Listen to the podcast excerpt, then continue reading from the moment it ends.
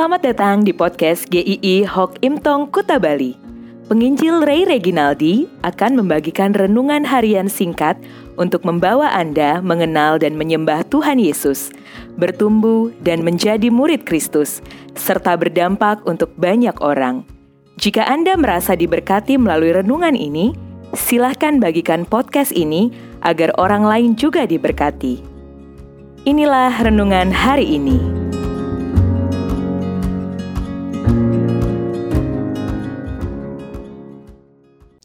Tidak ada yang mustahil. Ah Tuhan Allah, sesungguhnya engkau telah menjadikan langit dan bumi dengan kekuatanmu yang besar dan dengan lenganmu yang terentang. Tiada suatu apa pun yang mustahil untukmu. Tidak ada yang mustahil. Kata-kata ini sangat familiar untuk orang Kristen.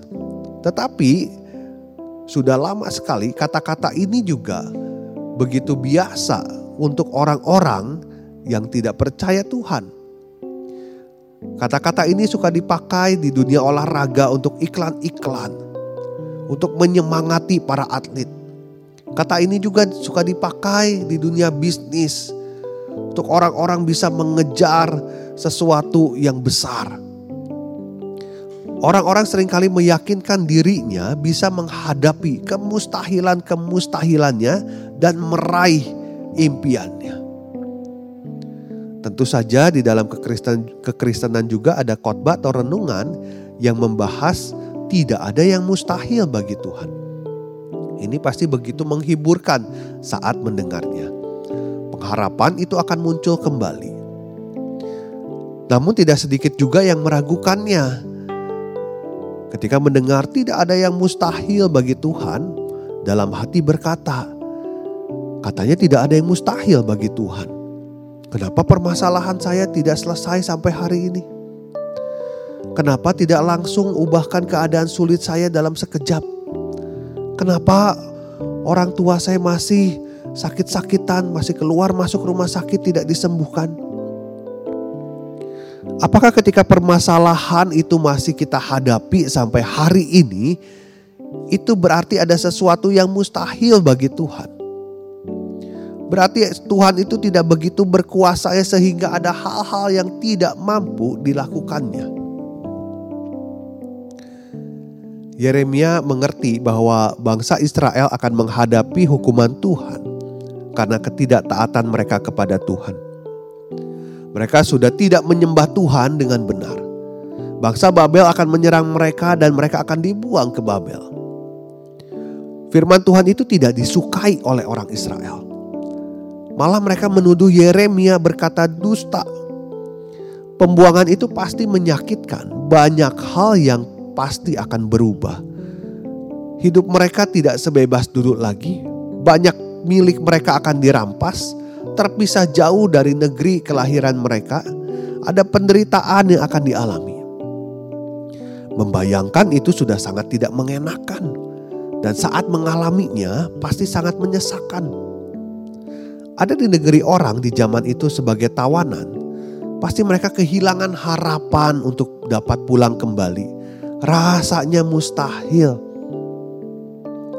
Apalagi mereka tidak punya kekuatan militer, untuk mendukung mereka. Tidak ada lagi bangsa lain yang mau menolong mereka. Tetapi Yeremia ingat siapa Tuhan yang disembahnya. Tuhan yang maha besar. Tuhan pencipta yang menjadikan sesuatu dari yang tidak ada menjadi ada. Maka Yeremia berkata tidak ada sesuatu pun yang mustahil untukmu, untuk Tuhan.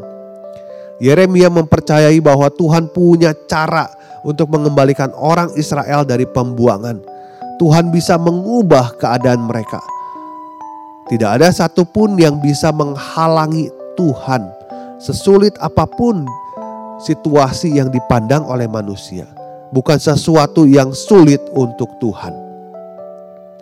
Kalau baca seluruh pasal 32 dari Yeremia ini, memang pada akhirnya Tuhan akan menegaskan bahwa orang Israel akan dibawa kembali sesuai waktunya Tuhan 70 tahun dan itu ditepati oleh Tuhan.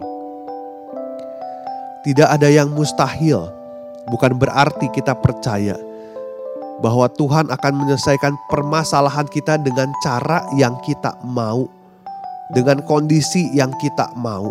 Tetapi kita percaya bahwa Tuhan tidak pernah kehabisan jalan untuk menolong kita.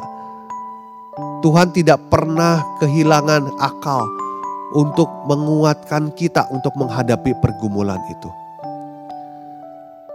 Tidak ada yang mustahil bagi Tuhan. Itu berarti juga Tuhan mengerjakan sesuatu yang bahkan tidak mampu kita pikirkan, tetapi Tuhan mampu. Tidak ada yang mustahil bagi Tuhan ketika kita mempercayakan hidup kita sungguh kepada Tuhan.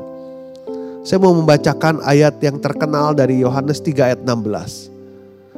Karena begitu besar kasih Allah akan dunia ini, sehingga ia telah mengaruniakan anaknya yang tunggal, supaya setiap orang yang percaya kepadanya tidak binasa, melainkan beroleh hidup yang kekal.